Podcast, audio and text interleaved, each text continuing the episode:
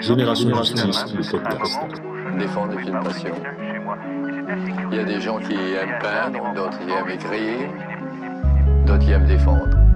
Je pense qu'un avocat qui n'aime pas défendre ferait mieux de faire autre chose. La justice est un art, ce que j'appelle l'art judiciaire. Bonjour et bienvenue dans Génération Justice, le podcast qui fait le lien entre le droit et la psychologie. À travers une série d'entretiens d'avocats éthiques, nous avons voulu finalement donner la parole à ceux qui, dans notre société en constant mouvement, dans notre société qui a soif de justice face à de nombreuses défaillances tant légales que dans le système carcéral ou judiciaire, à ceux qui sont les garants des droits, de la loi et qui, sur le terrain, sont finalement les piliers de la démocratie. À travers des mots inspirants, à travers des mots de droit, à travers des mots de la loi, finalement, ce vers quoi on arrive, c'est à l'être humain. Bonjour et bienvenue dans Génération Justice. Nous sommes heureux de retrouver aujourd'hui Maître Julia Courvoisier, avocat pénaliste au barreau de Paris. Julia, c'est un honneur pour nous de te recevoir aujourd'hui euh, parmi nous. Merci. Le métier d'avocat, est-ce que c'est ta vocation? Oui, je, je- j'ai souhaité, je voulais être avocate depuis euh, que j'ai 10 ans. C'était, euh, c'était plus qu'une vocation pour moi. C'était, il n'y avait pas d'autre chose qui était possible dans ma vie. Euh, j'ai, passé mon bac, euh, j'ai tout de suite fait des études de droit. Euh, j'ai jamais fait de stage ailleurs et je savais que j'étais avocate en fait. C'est pas que je voulais faire avocate, je l'étais dès le départ en fait. et, et quelque chose s'est passé autour de tes 10 ans pour que ce soit à ce moment-là que tu, tu ressentes cet appel? Moi, j'ai toujours aimé prendre la défense des plus faibles. Il y a eu un événement un peu personnel dans ma vie. euh, on était au bac à sable quand j'étais euh, gamine, et puis il y a mon voisin qui a traité ma grande sœur de grosse vache. Et je me suis jetée sur lui. Je faisais du judo à l'époque, et, euh, et je l'ai mis à terre. Et je lui ai dit, tu t'attrapes plus jamais ma sœur de grosse vache. Et c'est vrai qu'à ce moment-là, il y a c'est un, un élément déclencheur dans ma vie, je pense, cette, cette anecdote, ouais. Et ça fait rejoindre la deuxième question que je voulais te poser, mais peut-être on peut descendre un peu plus en profondeur. Quelles Bien ont tes premières expériences de justice et euh, d'injustice dans ta vie? Oh Euh, mon expérience d'injustice, euh, c'est sûrement la séparation de mes parents quand j'étais tout jeune bébé. Moi, j'ai pas vu mon père pendant 15 ans. Ça a été une séparation compliquée pour mes parents. J'ai été élevée par mon beau-père que j'appelle papa. Et puis, j'ai revu mon père biologique, qui est mon père, hein, quand j'ai eu 15 ans. Et euh, pour moi, ça a été, cette séparation a été une injustice parce que j'ai mis du temps à la comprendre et à l'accepter. Et à accepter aussi la décision de mon père de ne pas nous rechercher, en fait, et de, de laisser ma mère refaire sa vie. Pour moi, ça a été une injustice. Et euh, je pense que ça a un impact dans ma vie d'avocate, clairement. Et de quelle manière tu penses que ça a un impact? D'abord parce que euh, avant de faire du pénal, j'ai fait beaucoup de droit de la famille et je défendais quasiment que des papas qui ne pouvaient pas voir leurs enfants. Et je pense que c'est clairement lié à mon histoire personnelle. Et ensuite parce que euh, j'ai réussi à pardonner euh, mon père, hein, parce qu'il n'a pas cherché à nous revoir pendant 15 ans avec ma sœur. J'ai réussi à lui pardonner dans l'écoute et la compréhension. Et d'accepter que la situation de quelqu'un soit pas celle que j'aurais souhaité, mais euh, de, de- de faire avec et de passer outre. C'est pas du pardon, c'est de la compréhension. Et mon métier, c'est avant tout de la compréhension. Euh, Julia, tu dis que tu défends beaucoup de papas et je dirais même que tu défends les hommes sur, Oui. sur Twitter, dans tes prises de position. Je trouve que tu as un rapport très sain déjà aux, aux hommes, à la question de l'homme, à la question de la femme. Et je pense que tu fais beaucoup de bien aux hommes parce que bon, je te suis sur Twitter et je vois qu'il y a beaucoup de débats qui se créent en dessous de tes, euh, en dessous de tes posts, mais on sent que tu as un regard profondément bienveillant sur les hommes. Alors quel est ton regard à toi dans une société où moi, en tant que psychologue, je, ressens quand même qu'il y a une forme de lynchage et de dureté dans la société euh, française envers les hommes. Et c'est vrai qu'on parle peu euh, de ces pères qui sont parfois privés de droits et de ces hommes qui peuvent avoir l'impression qu'ils sont en fait forcément coupables quand, euh, ils font face à des situations, notamment dans la justice, d'accusation. Bien sûr, on a, je trouve qu'aujourd'hui, on oppose beaucoup les hommes et les femmes, les pères et les mères. Euh, en, dénigrant très souvent, trop souvent, je trouve, euh, le papa. Euh, j'ai l'impression, en tout cas, je le vois dans mes dossiers. Moi, je, traite de ces dossiers au niveau civil, mais du coup, j'ai le volet pénal. Hein, c'est pour ça que j'interviens dans ces, dossiers en matière familiale, parce que j'ai un volet pénal. Quand une mère refuse de remettre ses enfants au père, c'est un délit. Je trouve qu'on accable trop facilement les pères et, je trouve également qu'il y a une vision encore un petit peu euh, trop féminine, trop maternelle de, la, de, la famille en fait.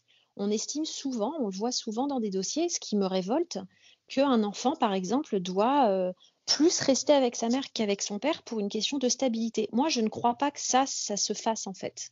Ce que je crois, c'est que pour être stable, un enfant doit pouvoir partager des moments avec ses deux parents. Surtout quand les deux parents veulent s'en occuper, en fait. Et je pense qu'il faut un peu renverser la tendance et il faut euh, expliquer, euh, communiquer euh, sur la volonté aujourd'hui des pères, ce qui n'était pas le cas encore il y a 50 ans parce que la société n'est pas la même, de ces pères qui veulent s'investir dans une maternité, ensuite dans une éducation de son enfant il faut expliquer que ces pères ont exactement les mêmes droits que les mères, en fait. Et il ne faut pas les opposer, parce qu'en fait, ils sont complémentaires. Et l'homme et la femme, pour être plus généraliste, l'homme et la femme sont complémentaires. On ne peut pas euh, opposer les femmes aux hommes dans le féminisme, on ne peut pas euh, poser des inégalités, faire des femmes des victimes, on est égaux. Voilà, hommes et femmes, en principe, on ne devrait pas regarder notre sexe. Et comment tu expliques qu'en ce moment, il puisse y avoir une, plus grande dureté dans, le regard qu'on pose euh, sur les hommes? Je pense qu'il y a un féminisme aujourd'hui, comme euh, tous les débats de société, qui sont aujourd'hui de plus en plus euh, violents, qui sont de plus en plus virulents, parce que ça fait le buzz, parce que ça fait vendre, parce que ça donne des vues sur les réseaux. Je pense que le féminisme, malheureusement, n'y échappe pas.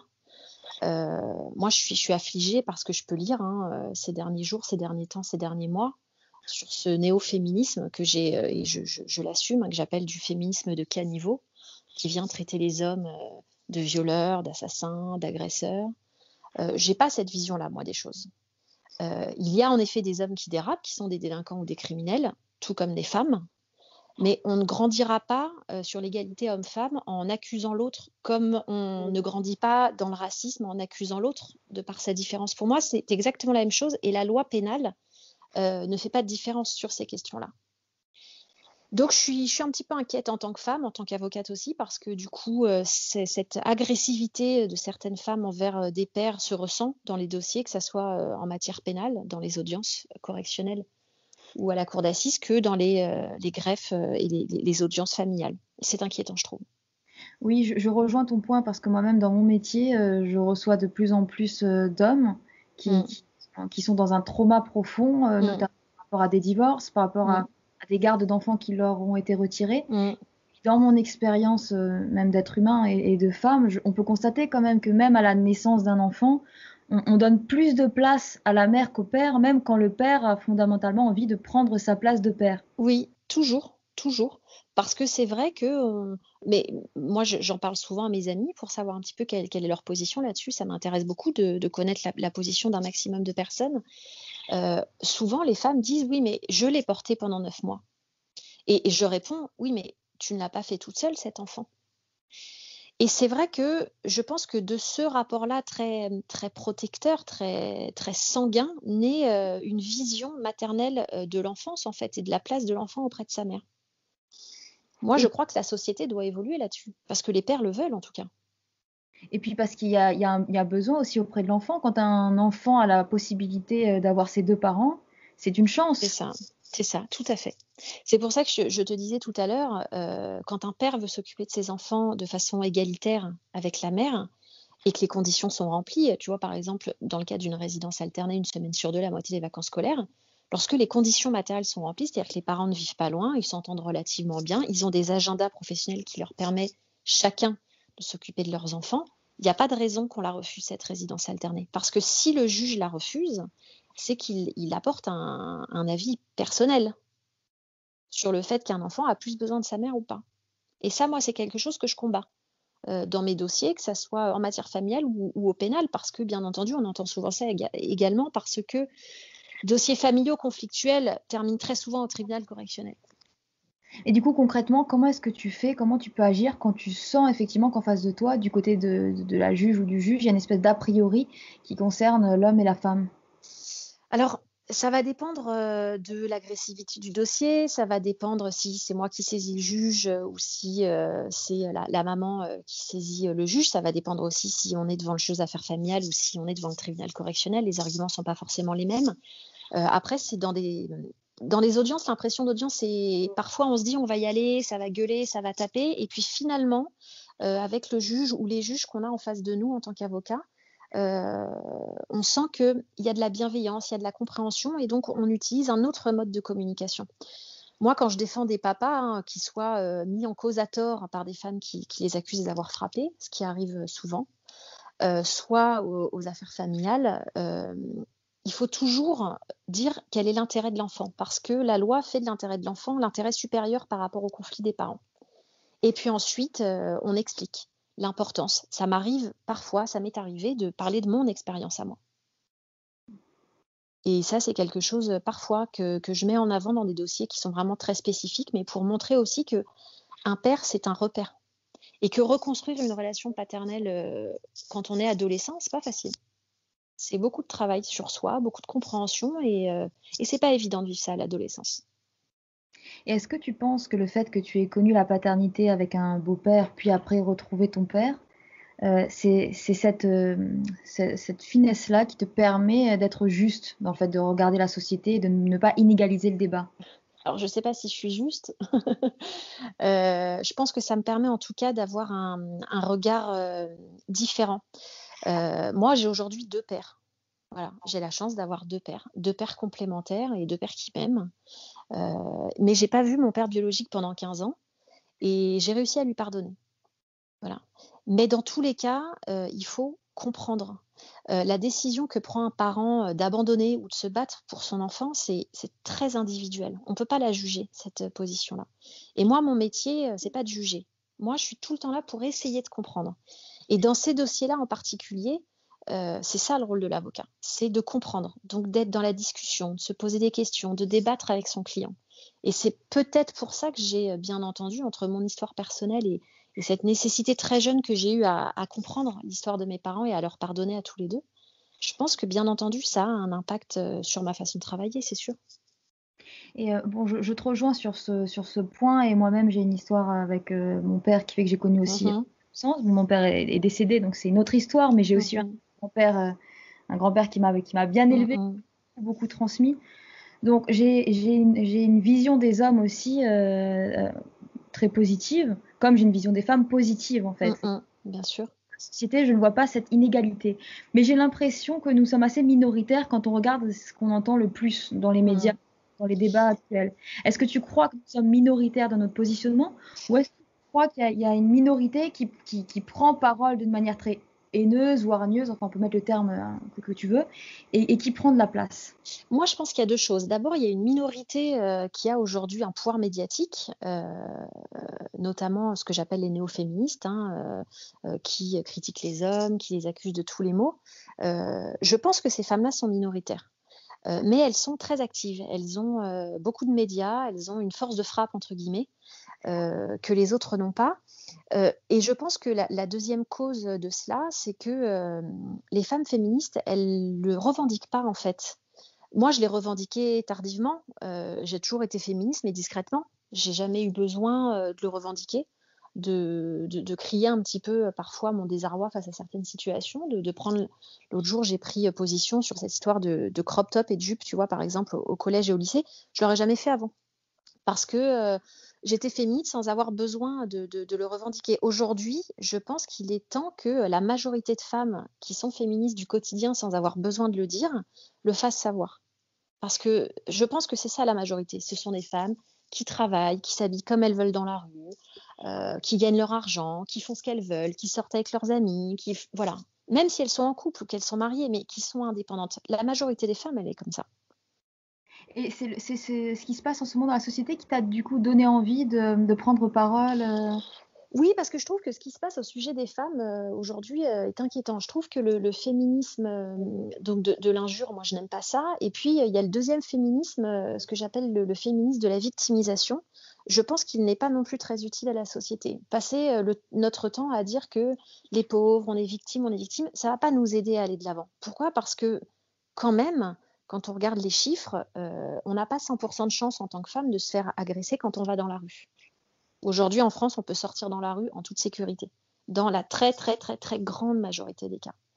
Donc, je pense qu'il faut un petit peu remettre les choses à, leur niveau, mais je trouve également que les discussions aujourd'hui, notamment sur, euh, sur les vêtements, ne concernent que les femmes. Et il y a eu les vêtements, mais il y a eu il y a quelques semaines euh, le voile, il y a eu ensuite euh, le monokini, il y a eu le décolleté, etc. Ça ne concerne que des femmes. Et ces débats-là sont confisqués dans les médias par des hommes. Et donc, je pense qu'il faut s'en inquiéter.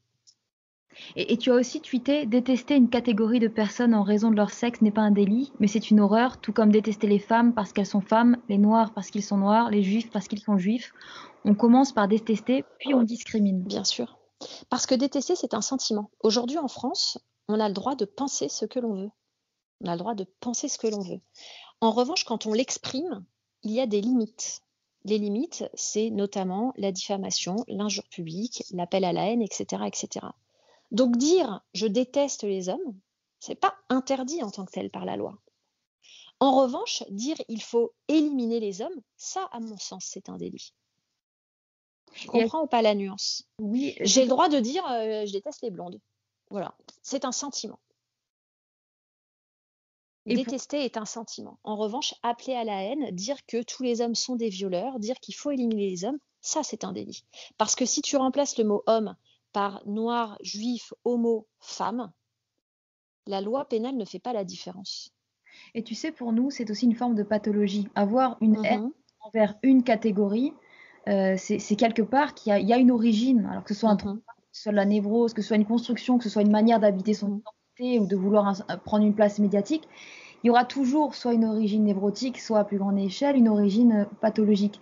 Mais ce qui est ennuyant, c'est qu'effectivement, tout le monde y participe, comme tu dis il y a aussi des hommes euh, dans cette société euh, qui, qui, dans leur manière de vivre, la, manière dont se vêtirait la femme, tu le disais, le voile, le monokini, ou... en fait, il y a, y, a, y a, une espèce de, de, patriarcat qui maintenant, accompagné d'un certain, comme tu disais, néo-féminisme, euh, arrive à, à, faire des débats inutiles dans notre société. On ça parler d'éducation, de droits fondamentaux. C'est ça.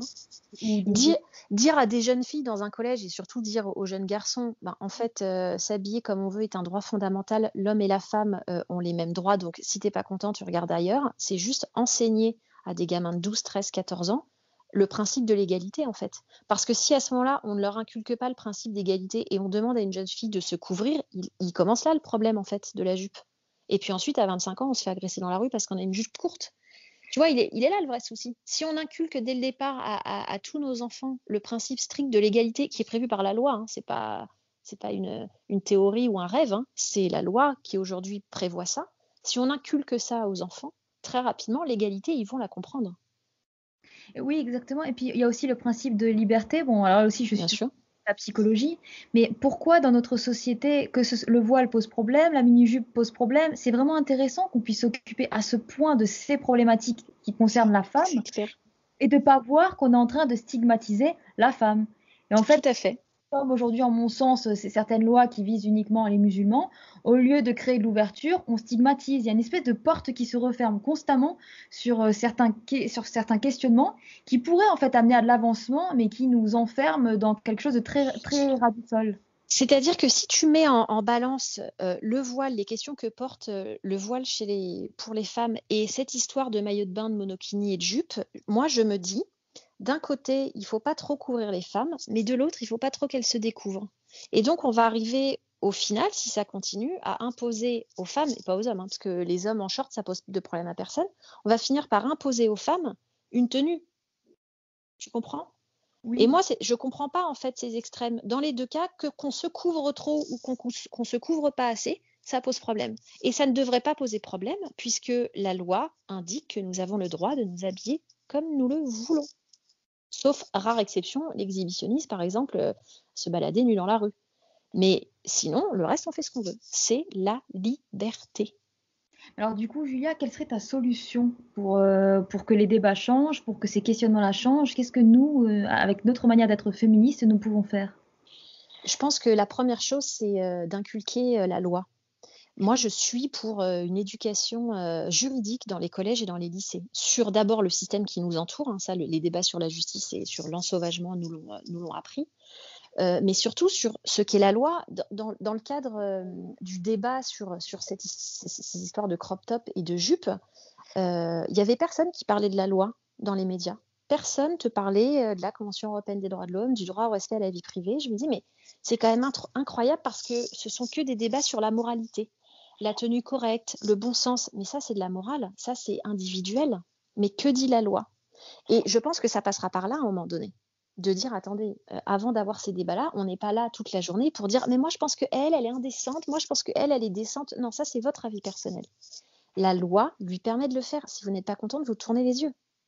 Et ça, il faut l'apprendre très jeune. Et il faut le répéter et encore le répéter.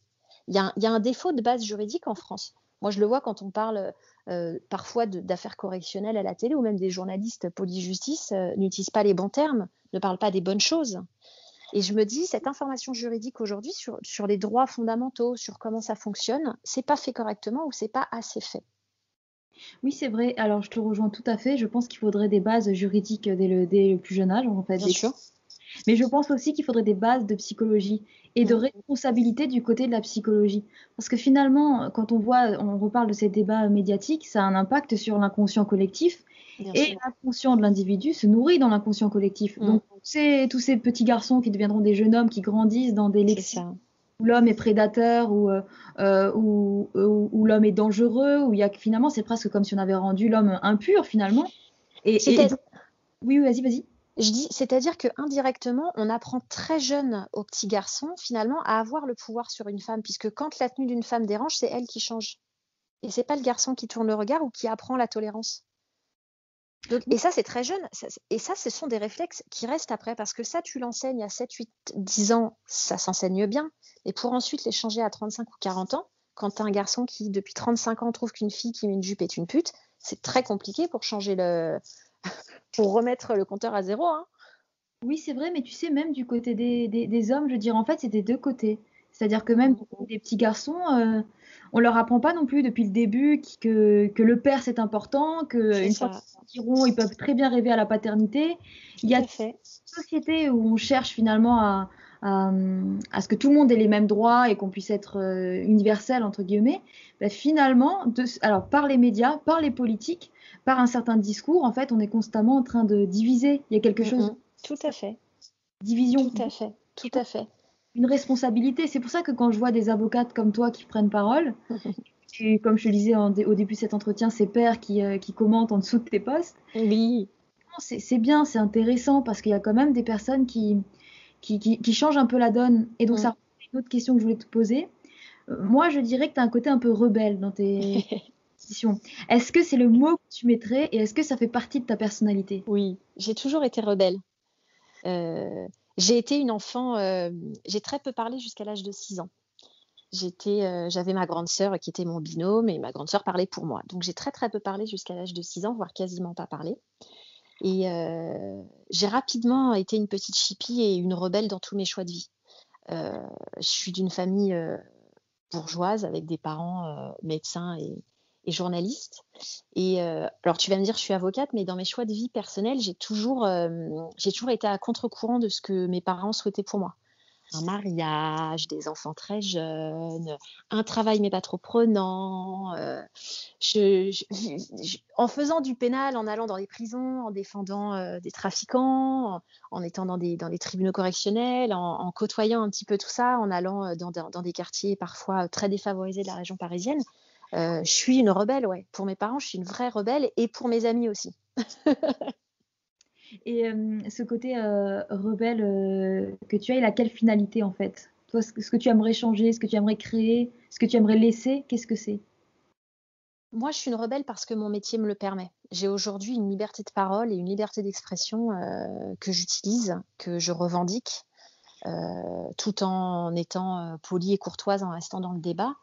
Euh, ce que j'aimerais à la fin de ma vie, c'est d'avoir été avocate jusqu'au bout, jusqu'au dernier souffle, d'avoir défendu, porté la parole euh, euh, de mes clients jusqu'au bout. Pour l'instant, c'est mon seul et unique désir, et, de le faire avec ce côté rebelle, c'est-à-dire parfois d'être insolente.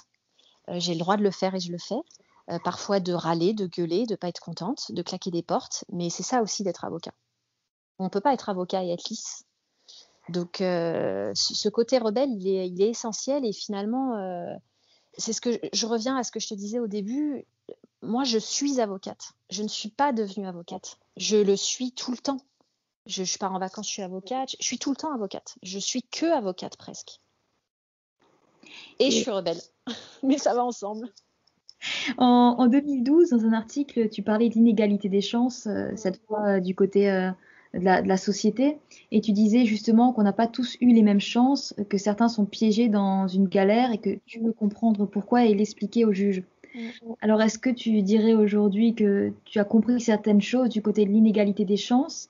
Et est-ce que tu dirais euh, qu'il y a aussi une inégalité des chances dans le système judiciaire?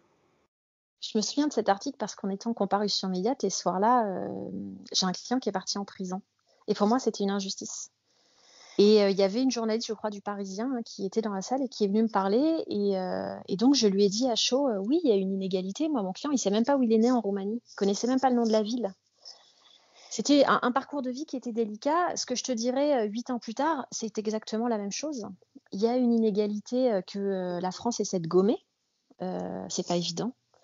il y a une inégalité judiciaire, oui, bien sûr, bien sûr, dans les détentions provisoires, dans les mandats de dépôt à l'audience. Il y a une inégalité judiciaire dans le traitement médiatique des affaires. il y a une inégalité judiciaire entre parfois certains prévenus on dit souvent que les riches ont une justice d'exception, je ne trouve pas. Euh, la justice, elle est rendue par des hommes, donc par définition, elle est forcément, c'est difficile qu'elle soit, qu'elle soit juste et, égalitaire. On est là, nous, les avocats, pour faire en sorte qu'elle ne soit pas trop et qu'elle tende vers quelque chose de, juste et d'égal. La délinquance, elle commence, euh, elle commence très jeune. Elle commence dans l'inégalité sociale, dans l'inégalité, dans l'inégalité économique dans les, soucis scolaires, dans tout ça. la délinquance, c'est là qu'elle naît. Et aujourd'hui, les débats sont confisqués parce qu'on parle de l'après. Euh, la sanction, le machin, on parle jamais de la prévention de la délinquance, de savoir comment on tombe dans la délinquance. Moi, en audience, je compare toujours la délinquance avec le fait de se mettre à fumer. Pourquoi on commence à fumer? Si tu commences pas à fumer, il y aura beaucoup moins de problèmes pour arrêter. Il y aura beaucoup moins de gens à qui on demandera d'arrêter parce que c'est néfaste. La délinquance, c'est à peu près la même chose. C'est le même raisonnement. C'est pourquoi, à un moment donné, une personne tombe dans la délinquance. Et ça, il y a de multiples causes. Mais la principale, elle est économique. Et qu'est-ce qui fait, d'après toi, que du côté de la magistrature, il n'y ait pas plus justement une prise en compte euh, de, la psychologie euh, qui te mène à, puisque finalement, les peines ont quand même à voir avec euh, soit protéger la société, mais alors y a-t-il un danger euh, soit euh, faire que la personne ne, récidive pas, mais est-ce que vraiment qui que ce soit qui passe par la prison, euh, par exemple pour la délinquance, tu parles de la délinquance, est-ce que vraiment ça change quelque chose? Est-ce que vraiment la prison peut être une réponse à quelqu'un qui ne sait même pas exactement pourquoi il fait les choses, qui est dans une grande précarité et qui a, qui a peut-être même pas d'autres solutions pour penser sa vie Alors, il faut, moi d'abord, il faut regarder les chiffres. Euh, les, petites et moyennes peines correctionnelles euh, pour lesquelles les, les, gens sont incarcérés, euh, on sait que le taux de récidive est quasiment de 60%. Pour te la faire simple, 60% des mecs qui sont en détention pour des petites peines correctionnelles vont recommencer dans la délinquance. Parallèlement, sur les peines criminelles, c'est-à-dire les peines qui vont être décidées par une cour d'assises sur donc des faits très graves, ces peines sont longues, et comme les détenus sont très bien pris en charge, la récidive est beaucoup plus basse. Le problème aujourd'hui, c'est la façon dont on prend en charge la détention. La détention aujourd'hui, sur des peines de, j'ai envie de te dire, de moins de deux ans, euh, les mecs sont lâchés dans la nature. Ils sont en prison, enfermés 23 heures sur 24. Euh, la plupart ne peuvent pas travailler parce qu'il n'y a pas de place. Il n'y a quasiment pas d'activité. Donc, ils sont comme des lions en cage dans des conditions inhumaines. Et donc, si tu veux, la prison ne va pas jouer son rôle. Et, là, il y a un vrai problème de société. Parce que euh, là, on ne prend plus rien euh, en compte et on laisse des gens se détériorer. Le confinement, dans ce genre de situation, crée des problèmes psychologiques et psychiatriques. On sait aussi que par les chiffres que environ 25% des détenus ont des problèmes psychiatriques avérés.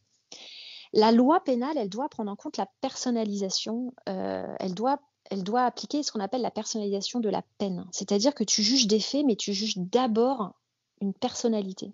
Parce que, comme je te disais tout à l'heure, on ne tombe pas dans la délinquance euh, pour rien. Il y a des causes multiples. En matière criminelle, tu as systématiquement dans des dossiers concernant les accusés des euh, enquêtes. Donc, tu as l'enquête psychologique, l'enquête psychiatrique et l'enquête de personnalité. Donc, si tu veux, les juges prennent ça en compte parce qu'on essaie de savoir euh, qu'est-ce qui s'est passé dans sa vie, est-ce qu'il y a eu un élément déclencheur. En matière correctionnelle, ça arrive moins souvent. Mais en principe, les magistrats tiennent compte de ces éléments, ce qu'on appelle, nous, les éléments de personnalité, c'est-à-dire un parcours psychologique, un parcours de vie, un parcours social et parfois aussi un parcours psychiatrique. Est-ce qu'on devrait le faire plus? Oui, je pense, oui. Mais tu sais, j'ai l'impression, mais peut-être que c'est une vue de psychologue ou une vue extérieure, mais ce en principe, je l'avais très en tête il y a quelques années. en principe, la justice était juge. Non, absus. En principe, la justice était euh, juge. En principe, on était tous égaux face à la loi en principe, on pouvait tomber sur des personnes, hein, la majorité des cas, qui allaient vraiment euh, euh, chercher euh, à, prévenir, à guérir, à aider. Et depuis, depuis on va dire trois ans, je, milite beaucoup pour ces questions du, monde carcéral, du monde de la mmh. justice. J'ai une profonde impression qu'il y, a une déshumanisation et du monde carcéral et du système judiciaire. Et alors pas partout, parce que j'ai eu la, chance de pouvoir, enfin, j'ai pu assister à des, à des audiences comme on peut tous le faire. Mmh le droit de la presse, par exemple, on peut trouver des, des, des, des, juges qui, ont, qui, qui, apprécient le dossier avec une manière très respectueuse, de penser l'autre, de vivre l'autre. Mais en matière correctionnelle et pénale, peut-être aussi c'est parce qu'il y a pas mal de magistrats qui sont peut-être dans leur trauma, parce qu'on vit aussi des histoires. Bien sûr. J'ai l'impression qu'il y a une manière déjà de s'adresser à l'autre qui est parfois fait de biais. C'est-à-dire que dans, dans la justice, dans le regard, il y a déjà ces biais. Et dans la manière de penser la justice, il y a parfois une forme de déshumanisation. Donc en fait, j'ai l'impression que dans notre société aujourd'hui, même si j'ai espoir, un peu tout joue contre nous. Il y a des biais, il y a un système qui permet pas de, que l'humain prenne plus de place. Le monde carcéral, le, numéro d'écrou, toutes ces choses qu'on met en place, ne pas à l'individu de rester lui une fois qu'il est euh, enfermé. tu vois, j'ai l'impression qu'il y a beaucoup, beaucoup de problèmes en ce moment et que c'est dur finalement d'avoir confiance dans notre système judiciaire. Qu'en penses-tu?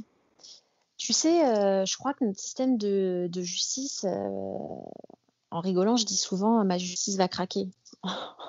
en rapport avec un clip de rap d'il y a quelques années, ma cité va craquer. Euh, aujourd'hui, la justice, elle tient sur un fil, la justice en France, pour pas mal de raisons, mais la raison principale, c'est qu'il n'y a pas assez d'argent pour la justice. Alors, les gens disent souvent, ouais, l'argent, l'argent, ça règle pas tous les problèmes. Avec la justice, c'est un peu comme avec l'hôpital, si tu veux. Aujourd'hui, la justice, elle est dans le même état que les hôpitaux, c'est-à-dire c'est au stade de clochard.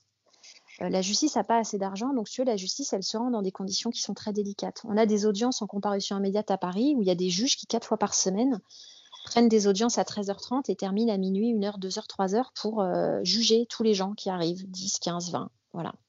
Les gens, n'importe qui, on ne peut pas rendre la justice dans ces conditions-là. Au bout de 5-6 euh, heures à écouter euh, euh, des dossiers, à écouter des avocats, à écouter les parties civiles, à écouter le procureur, au bout d'un moment, n'importe quel cerveau d'être humain va un petit peu craquer. Ça, c'est la première chose. Moi, ce que j'ai envie de te dire, c'est qu'il y a une règle quand tu es avocat et que tu fais du pénal, tu n'abandonnes jamais. Moi, tu vois, ça fait bientôt 11 ans que j'ai prêté serment. Alors, j'ai pas commencé en tant que pénaliste parce que j'ai fait pendant un petit peu, un petit moment, j'ai envie de te dire un tiers de ma carrière quasiment que du droit de la famille, euh, les avocats, ils peuvent pas abandonner. Si demain on abandonne pour faire en sorte que la justice soit équilibrée, parce que la justice, c'est la parole de plusieurs personnes, c'est la parole du procureur quand tu es au pénal, c'est la parole de la partie civile, et puis c'est la parole du prévenu, et puis en matière familiale, c'est la parole du père et de la mère. Et le juge va trancher. Donc si tu veux, c'est un équilibre à trouver. Euh, si nous, les avocats, on abandonne, si moi je perds espoir, euh, en fait, on arrête. La justice n'existe plus. Donc, si tu veux, moi, je sais dans quel, quel état est la justice aujourd'hui. Je suis inquiète. Hein, euh, je, suis très inquiète même. J'ai peur pour l'avenir, hein, pour, pour mes enfants. Je me dis, mais est-ce que dans, dans, 30 ans, mes enfants, ils pourront aller voir un juge comme ça Est-ce qu'ils auront la présomption d'innocence? Est-ce qu'ils auront euh, la possibilité de voir un avocat s'ils sont peu fortunés? Je suis très inquiète pour ça, mais il ne faut pas lâcher. C'est quelque chose quand tu es avocat qui est euh, inenvisageable en fait. Tu es là, tu te bats. Et sur chaque dossier, et sur chaque client, et sur chaque courrier, sur chaque plaidoirie, et sur chaque conversation, tu te bats. Et tu ne tu ne t'arrêteras pas de te battre jusqu'au dernier souffle, en fait. Et c'est comme ça que ça fonctionne. Ne jamais abandonner. Jamais. Se, se battre constamment, c'est presque des règles de, de, vie de manière générale. Bien sûr. Comment est-ce que tu fais, toi, pour ne jamais abandonner? Alors moi, comme je te l'ai dit, euh, j'ai très peu parlé jusqu'à l'âge de 6 ans, donc euh, ma mère m'a collé euh, au judo pour que je me batte. j'ai fait beaucoup de sport, notamment du sport de haut niveau quand j'étais gamine. J'ai fait du tennis, j'ai fait de l'équitation, donc si tu veux, j'ai j'ai cette, cette compétitivité en moi. Moi, chaque dossier, pour moi, c'est le semi-marathon. C'est comme ça que je le vis. Euh, chaque dossier, il faut aller au bout des choses. On se bat euh, sur chaque mot, sur chaque question, sur, euh, sur chaque point. C'est c'est une mentalité que tous les avocats ont. Hein. Moi, je l'ai de par cette expérience de sportif de haut niveau de quand j'étais plus jeune. Mais pour X ou Y raison, tous les avocats l'ont. c'est moi, ma vie, c'est un combat permanent pour tout. Je me lève le matin, mon téléphone commence à sonner, c'est un combat jusqu'au dernier coup de fil il faut trouver des solutions, il faut être là, il faut gérer des crises, il faut se déplacer, il faut gérer son agenda, il faut aller en audience, il faut trouver la force. Euh, tu peux pas te permettre d'être fatigué quand tu dois défendre quelqu'un à 9h le matin. et même si tu es fatigué, tu trouves l'énergie. Voilà, c'est comme ça. Et, on la trouve. Et, tu dis que ta vie est un combat permanent. Est-ce que tu penses que la vie est un combat permanent? Oui, la vie est un combat permanent. La vie est un combat permanent parce que euh, quand tu arrives à l'âge adulte, euh, alors, moi, mon métier me, fait voir des choses qui sont parfois pas évidentes. Euh, j'entends des choses, des, parcours de vie aussi qui sont compliqués.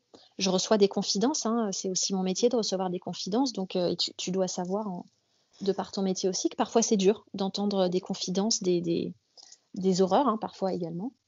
Et la vie est en combat parce qu'à un moment donné, on se rend compte aussi que la vie passe et donc il faut continuer à se battre pour, pour ses idées, pour euh, sa vision des choses. Et puis tu te bats aussi euh, pour ta famille, pour tes proches, pour ta propre vie à toi. Parfois aussi, tu te bats contre, contre des maladies, contre d'autres injustices qui n'ont rien à voir avec ton métier. Mais la vie, c'est une bataille. Parce qu'il faut toujours avancer. Il faut toujours être dans l'action. Un jour, plus un jour, plus un jour. C'est ça la vie. Tu te reposes sur tes lauriers, tu n'avances plus. Et en tout cas, moi, c'est comme ça que je vois les choses. C'est-à-dire qu'il faut toujours avoir euh, des projets, avancer. On a des dossiers, on a des clients, et puis ben, un jour, on, on, les a plus, ces clients, mais ils, font partie de notre vie. Voilà. Donc, euh, on avance, on avance, on avance. C'est une roue, la vie. Il faut qu'elle tourne. Euh, je te rejoins. Je pense aussi qu'il y a une forme de, lutte et d'effort dans, cette vie qu'on est tous en train de mener sur Terre, qui nous mène à nous dépasser, qui nous amène peut-être à faire mieux ou à trouver une forme d'éveil. Mais tu sais, moi, dans mon métier, je me suis toujours dit que je rencontrais ce qu'il y a de plus beau en l'être humain. C'est-à-dire que euh, celui qui se confie ou qui rentre lui, on, y découvre une, très grande force. Et si je métier, mais que je n'avais que la société, entre guillemets, ce brouhaha, je pense que je perdrais espoir. Mais mon métier me rend accessible eh vraiment plus beau en l'homme. Est-ce que dans ton métier, tu as aussi des, moments comme ça, peut-être un de tes plus beaux souvenirs d'avocat Est-ce qu'il y a des moments où tu, vois ce qu'est l'homme et où ça te fait finalement euh, aimer les capacités qu'ont les êtres humains Tu sais, mon plus beau moment d'avocat, euh, c'est le jour où j'ai prêté serment où, euh, devant euh, mes parents, euh, j'ai juré d'exercer mes fonctions avec conscience, dignité, indépendance, probité, humanité. Et c'est ça mon plus beau moment d'avocat, parce que c'est le jour où je suis vraiment devenue ce que je voulais être depuis que j'étais gamine. Tous mes dossiers sont des bons moments. Tu vois, quand tu m'as posé la question, je me suis dit, ah ouais, il y a eu ça, il y a eu ça. Je défends 250 personnes par an en moyenne. J'ai 250 bons moments professionnels par an ça va être des petits souvenirs et qui en fait font des histoires. Euh, moi, mes clients, j'ai toujours dit, mes clients m'apportent beaucoup d'amour. Alors c'est de l'amour professionnel, hein, mais mes clients m'apportent beaucoup d'amour parce qu'ils m'apportent de la reconnaissance, ils m'apportent leur confiance. Euh, et puis à un moment donné, on est une équipe. On partage, euh, je partage leur vie, mais ils partagent la mienne sur un temps qui est donné. Et puis ensuite, on se sépare. Donc si tu veux, j'ai que des bons moments moi. Même quand ils sont difficiles, même quand j'ai eu des moments difficiles, j'ai eu des défaites, hein, euh, bien entendu, c'est ça aussi la vie d'avocat. Ces moments-là restent des bons moments parce qu'il euh, a fallu se remettre en question, il a fallu continuer à avancer. Tu vois, quand euh, tu as un, client à court d'assises, tu plaides l'acquittement, il prend 12 piges, c'est dur. Tu, tu, rentres chez toi le soir, t'es pas bien. Et puis bah, le lendemain, tu te lèves et tu dis bon maintenant faut avancer. Est-ce qu'on fait appel? Qu'est-ce qu'on peut faire, etc. Et ces moments-là, quand ils repensent, sont des moments difficiles, mais ce sont des bons moments quand même. Ce sont des beaux moments parce que c'est un moment de partage. C'est un moment où, on continue à vivre, on continue à avancer. Et est-ce que tu peux euh, nous raconter une situation que tu as vécue comme difficile ou donc euh, peut-être une de tes pires expériences, euh, comme tu le disais, même si après ça s'est transformé, un moment qui a été dur pour toi? Écoute, tu vois, mon pire moment, en revanche, je l'ai vécu, tu vois, c'est une triste coïncidence. Je l'ai vécu en fin de semaine dernière. J'ai une cliente que je représente depuis un petit moment euh, sur différents dossiers d'affaires familiales. Et euh, pendant 24 heures, elle a menacé de se suicider. Et je suis la seule personne qu'elle a pu euh, qu'elle a pu contacter parce qu'elle n'a plus d'amis en fait. Et si tu veux, dans ce genre de cas, c'est compliqué parce que ce que me dit un client est confidentiel. Je ne peux donc pas, sur le principe, euh, faire intervenir le SAMU, euh, parce que sinon je viole le secret des correspondances et de la conversation que j'ai avec ma cliente. Et bah, tu vois, pendant 24 heures, donc euh, il y a une procédure particulière, il faut appeler l'ordre des avocats pour savoir quoi faire. et j'ai appelé le SAMU pour qu'ils interviennent auprès de ma cliente. Et ça a été très compliqué parce que ma cliente m'appelle parce que je suis plus qu'une avocate à ce moment-là, je suis la seule qui peut l'aider et je sais que euh, en prenant cette décision-là, je vais en entraîner d'autres dans sa vie, c'est-à-dire qu'elle va être elle hospitalisée d'office parce qu'elle a des problèmes psychiatriques et que son petit garçon va probablement être placé en foyer. Tu vois? Et ça, c'est une décision qui est. Euh, ça a été très difficile vendredi de la prendre. J'ai été entourée, j'avais l'ordre des avocats qui étaient avec moi, donc euh, c'est bien. Il y a des confrères qui m'ont appelé. Mais c'est quelque chose qui est très très difficile. Ça, euh, alors je te dis ça parce qu'en plus c'est à chaud. Parfois on est sur une situation, on se dit c'est la plus difficile et puis derrière on a une autre. Mais ça fera, je pense, longtemps partie des décisions les plus euh, difficiles que j'ai eu à prendre en tant qu'avocate. Et euh, ce que tu disais de cette espèce de résilience que tu as en toi, d'être que le lendemain tu te relèves et tu dis bon qu'est-ce qu'on fait maintenant? Est-ce que tu es déjà dans cette étape par rapport à ce que tu viens Toujours, toujours. Demain matin, 8h30, ça sera mon premier coup de fil. c'est elle. Il faut maintenant qu'on trouve une solution pour récupérer son fils, savoir comment elle va. Moi, si tu veux, mes clients, euh, je vais te raconter une anecdote. L'année dernière, j'ai plaidé euh, à Sainte pour euh, deux frères que j'ai défendus pendant quasiment deux ans et demi dans le cadre de l'instruction. On a passé une semaine tous les jours ensemble à Sainte, donc audience toute la journée. Et tu vois, quand, quand l'audience s'est terminée, bah, quand je suis rentrée chez moi à Paris, ils m'ont manqué j'ai eu comme un manque. C'est marrant, tu vois, on se voyait tous les jours, on a préparé l'audience, j'allais les voir tous les jours en maison d'arrêt, etc. Donc j'ai passé 15 jours quasiment en, autarcie avec eux. Et tu vois, ils m'ont manqué. Et de temps en temps, euh, bon maintenant ils sont sortis, et de temps en temps, euh, l'un d'eux m'envoie un petit message, ah bah bonne année, euh, comme on est quasiment de la même date de naissance et qu'il le savait, il m'envoie un petit message. Tu vois, c'est et, on repart comme ça. C'est as des coups durs, faut trouver des solutions. Et puis il y a aussi euh, des histoires professionnelles qui s'arrêtent et qui euh, c'est pas facile quand ça s'arrête aussi parfois. Mais il faut repartir. Voilà. Je dis toujours quand je rentre chez moi, euh, les soucis du jour ils doivent ils doivent pas rentrer dans mon domicile. Parfois ils rentrent, mais il faut pas qu'ils rentrent. Et ils reviennent le matin. Et c'est comme ça. Et est-ce que sur ton chemin, tu as eu des modèles d'inspiration? Moi, j'en ai eu plein de modèles. Alors, quand j'étais petite dose d'humour, ça, ça nous fera pas de mal. Quand j'étais gamine, je voulais être Yannick Noah. j'étais d'ailleurs Yannick Noah. Ma mère se foutait un petit peu de moi, mais j'étais Yannick Noah. J'ai aussi, j'ai toujours fonctionné avec des modèles. Euh, alors il y a eu Chantal Goya aussi, ça je te, la passe. Et puis euh, ensuite, euh, il y a eu des femmes, Simone Veil, bien sûr, qui a fait tant pour les femmes.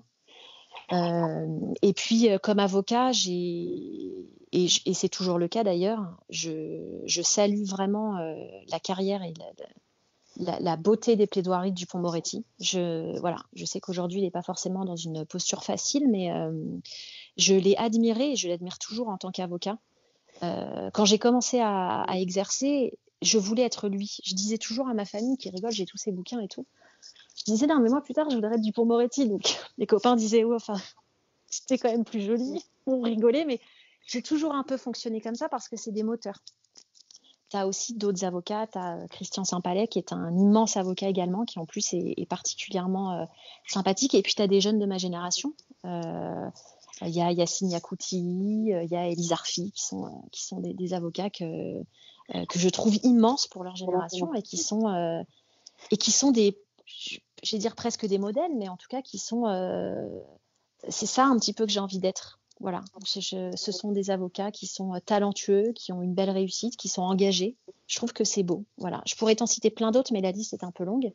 Mais euh, voilà, nous, on te voit déjà comme ça. hein. C'est pour ça qu'on t'a sélectionné. Quand nous, on cherche des avocats qui ont un côté éthique, un côté battant, et puis qui ont des valeurs fortes. Donc, euh, nous, on, on te met déjà du, du côté merci. que tu as cités. Euh, Est-ce que dans ta famille aussi, tu as eu des, des sources d'inspiration? Est-ce que, excuse-moi, j'ai pas entendu. Dans ta famille, est-ce que tu as aussi eu des sources d'inspiration? Euh, moi, dans ma famille, euh, j'ai eu euh, une maman qui s'arrêtait de travailler pour nous élever. On est trois filles à la maison. C'est une source d'inspiration parce qu'on a été trois filles euh, et on l'est toujours très très différentes. Et la plus grande réussite de ma mère, euh, c'est que malgré toutes nos différences, euh, mes sœurs et moi, on est, une seule et même personne. Euh, ma sœur est très, ma grande sœur, elle s'est convertie à l'islam, elle est mariée avec un Sénégalais, elle a trois enfants, elle est très dans le social, etc. Et tu vois, malgré toutes ces différences-là, on est, euh, on est cul et chemise. Et ma petite sœur, elle est euh, un petit peu plus perdue, euh, elle, voilà, elle fait pas grand-chose. euh, euh, on n'a pas les mêmes activités, on pense pas les mêmes choses sur la politique, on n'a pas la même vision de la vie. Et, pourtant, ma mère a réussi euh, cet exploit de faire en sorte que mes sœurs sont euh, mes meilleures amies. C'est- mes âmes sœurs, tu vois. Et donc, ma mère euh, est ce modèle pour moi. Et puis, mes deux papas, sûr, parce que euh, mon beau-père, parce qu'il m'a élevée comme sa fille et qu'il n'a jamais fait de différence, et que euh, j'ai été sa fille dès le départ. Et euh, mon père, Nico, parce qu'il il a eu le courage de revenir. Et je trouve que quand on n'a pas vu ses gosses pendant 15 ans, avoir le courage un jour de frapper à la porte et de se dire Oh là là, je vais me prendre des torrents de boue dans la figure de la part de mes gosses, bah, je trouve que c'est courageux. Et d'avoir eu la patience de comprendre ma colère, etc. Et de construire une relation. Mes parents sont des modèles pour moi, c'est clair. On arrive aux trois dernières questions de notre euh, Mhm. entretien. Euh, Qu'est-ce que ton métier t'a appris sur les hommes? Qu'est-ce qui m'a appris sur les hommes? Bah, Que les hommes peuvent être fragiles. Qu'est-ce qui m'a appris sur les hommes? Que les hommes peuvent être fragiles, ouais. Et que ça, c'est important. Et qu'est-ce que- est-ce que tu peux nous dire un peu plus que fragile en quel sens? Il y a beaucoup d'hommes euh, qui aujourd'hui euh, ressentent des choses et n'ont plus peur de les exprimer. Moi, j'ai toujours pensé que ça serait euh, difficile de représenter des hommes parce que tu as une, t'as une vision un peu comme ça euh, de l'avocat pénaliste, tu vois, les hommes représentés par des hommes, euh, les délinquants représentés par des hommes un petit peu machos, tu vois, qui fument des clopes, qui boivent du vin rouge, et pas par une, euh, une avocate blonde qui, qui met des talons, tu vois. Et euh, ça, ça, ça m'a appris beaucoup de choses sur les hommes, parce qu'en réalité, euh, les hommes, je trouve, ont beaucoup moins de, en tout cas ceux que j'ai rencontrés dans le cadre de mon métier, n'ont pas eu de clichés sur moi, comme, comme on peut en, en penser qu'il en existe dans la société, tu vois. Et j'ai trouvé ces hommes, euh, même des hommes qui étaient, euh, j'ai défendu des, gens qui avaient des positions religieuses un petit peu extrêmes, euh, qui m'ont fait confiance, qui ont, tu vois ce que je veux dire? Je, trouve que Ensuite, en se confiant, cette fragilité de se confier à une personne qui a des, des années-lumière de ce que tu peux être, ben, je trouve ça très beau.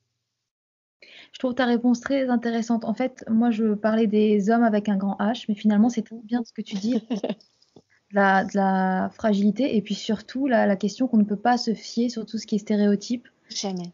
préjugé. Il y a quelque chose de singulier euh, qui ne peut pas être défini par, euh, par un genre.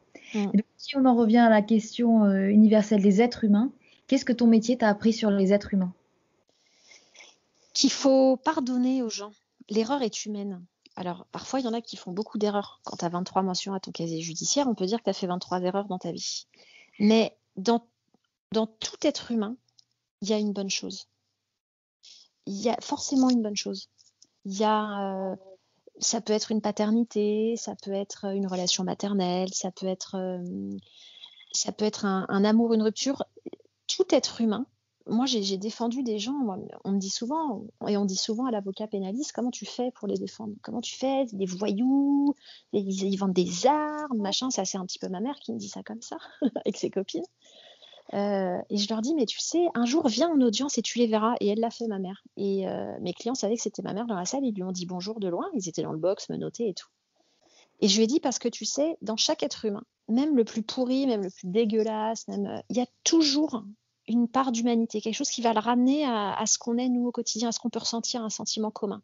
Et moi, mon rôle en tant qu'avocate dans ces moments-là, c'est de trouver ça, parce que ça va être un fil de la confiance entre nous. Et, euh, et ça, mon métier m'a appris ça, de jamais avoir de préjugés, d'être dans la compréhension, la tolérance. Moi, mes clients, quand ils violent la loi, je le sais ils viennent pas dans mon bureau pour se taper une morale. Ils ont des parents pour le faire, ils ont des femmes, ils ont ou alors des maris, mais je suis pas là pour ça moi.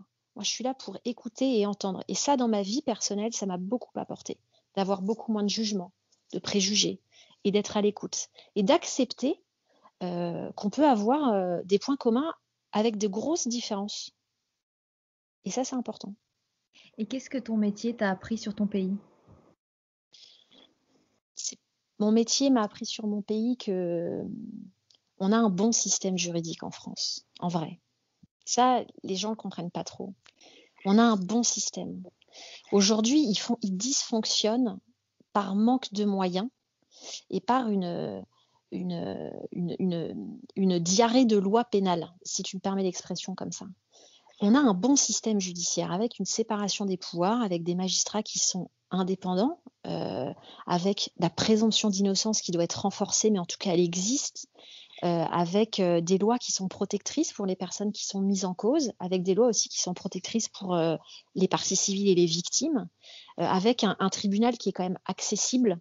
Il est un peu de moins en moins, mais il faut faire attention à tout ça. Mais on a un des systèmes judiciaires les plus, les meilleurs, les meilleurs du monde, je pense. Le dysfonctionnement, il tient, euh, il tient à notre crise économique et puis, euh, et puis à la violence qui monte. Aujourd'hui, on veut de la vengeance, donc euh, on comprend plus pourquoi les juges sont pas eux dans la vengeance, parce que la justice c'est pas la vengeance. Tu vois? Et c'est ça, c'est ça que mon, mon, métier m'a appris, c'est qu'on a un bon système de justice. Il faut le préserver. Bon, c'est bien que tu, que tu, puisses avoir un avis positif et qu'on puisse le partager.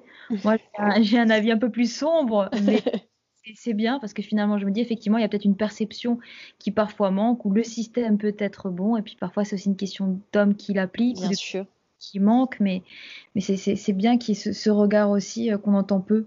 Mm. Qu'est-ce que ton métier t'a appris sur toi? Sur moi, il m'a appris tellement de choses, mon métier. Euh, mon métier m'a appris, euh, m'a appris la tolérance j'étais plus jeune quand j'étais euh, ado, j'étais quelqu'un euh, qui jugeait facilement les gens. Euh, j'avais un avis très tranché, tu vois. Donc quand tu as un avis très tranché, forcément, tu es dans le jugement. mon métier m'a appris principalement la tolérance. Et puis, mon métier, t'imagines, vu un petit peu mon passé familial, que je me suis longtemps pas sentie aimée, forcément. Mon métier, tu vois, c'est ce que je te disais tout à l'heure, mon métier m'a apporté beaucoup d'amour professionnel. Il m'apporte de la reconnaissance, il m'apporte de la confiance et c'est quelque chose qui est un moteur pour moi dans la vie. Le regard des autres, la vie de mes clients, les victoires que j'ai, euh, c'est quelque chose qui me permet de grandir, qui me permet d'avoir confiance en moi et qui permet aussi de, d'assumer mes propos, tu vois, d'évoluer, de, grandir. Je pense que dans, on grandit quand on est avocat. On grandit parce qu'on est confronté à plein de choses et surtout moi, je, je, je suis confrontée et je défends des personnes que je n'avais jamais fréquenté avant de prêter serment à 27 ans. Et ça, c'est tellement enrichissant. Euh, c'est immensément enrichissant. C'est-à-dire que moi, j'entends des débats toute la journée sur les banlieues, les machins. Est-ce que vous y êtes allé Est-ce que vous leur avez parlé à tous ces gens-là? Vous les stigmatisez toute la journée, mais est-ce que vous leur avez parlé? Idem hein, pour les féministes qui crient au viol et au, au père ignoble. Est-ce que vous leur avez parlé à ces papas-là? Est-ce que vous allez dans les salles d'audience? Est-ce que vous les recevez autour d'un café pour qu'ils vous parlent. Tu vois ou pas? Mon métier, il m'a appris ça. Il m'a, confronté à la différence. Et, euh, quand tu es confronté effectivement à la différence, tu la respectes. Tu la respectes et tu l'aimes parce que moi, je trouve que euh, j'aime défendre des clients qui sont différents. Et c'est ce qu'ils aiment, c'est que je ne suis pas comme eux. Et pourtant, je les comprends, je les respecte et je les écoute. Et ça, c'est important si tout le monde pouvait euh, arriver à ça, comprendre l'autre, même dans la différence, euh, je pense qu'on aurait résolu. Et c'est peut-être parce que tu as eu un parcours tout de même, une enfance atypique, avec des manques et des recherches, euh, qui a aussi été mon cas, qui fait que du coup, ta, ta, ta, perception, je le répète, est juste. Elle est pas elle n'est pas modelée sur, quelque, sur du fantasme. Elle n'est pas modelée sur quelque chose que tu aurais pu entendre dans les médias. On sent quelque chose vraiment du dedans. Et c'est du, du dedans que tu apprends de l'autre. Donc vraiment, merci pour cet entretien qui a ben, merci. Où on a pu te découvrir. On continue sur les réseaux et j'invite tout le monde à suivre le, le. Il y a vraiment, si vous merci. voulez une avocate engagée, bah, c'est très intéressant. Et... Merci à toi, c'était très sympathique et les questions sont, sont toujours bienveillantes, c'est agréable. Parfait, j'espère qu'on se retrouvera dans d'autres projets et à très bientôt. Avec grand plaisir.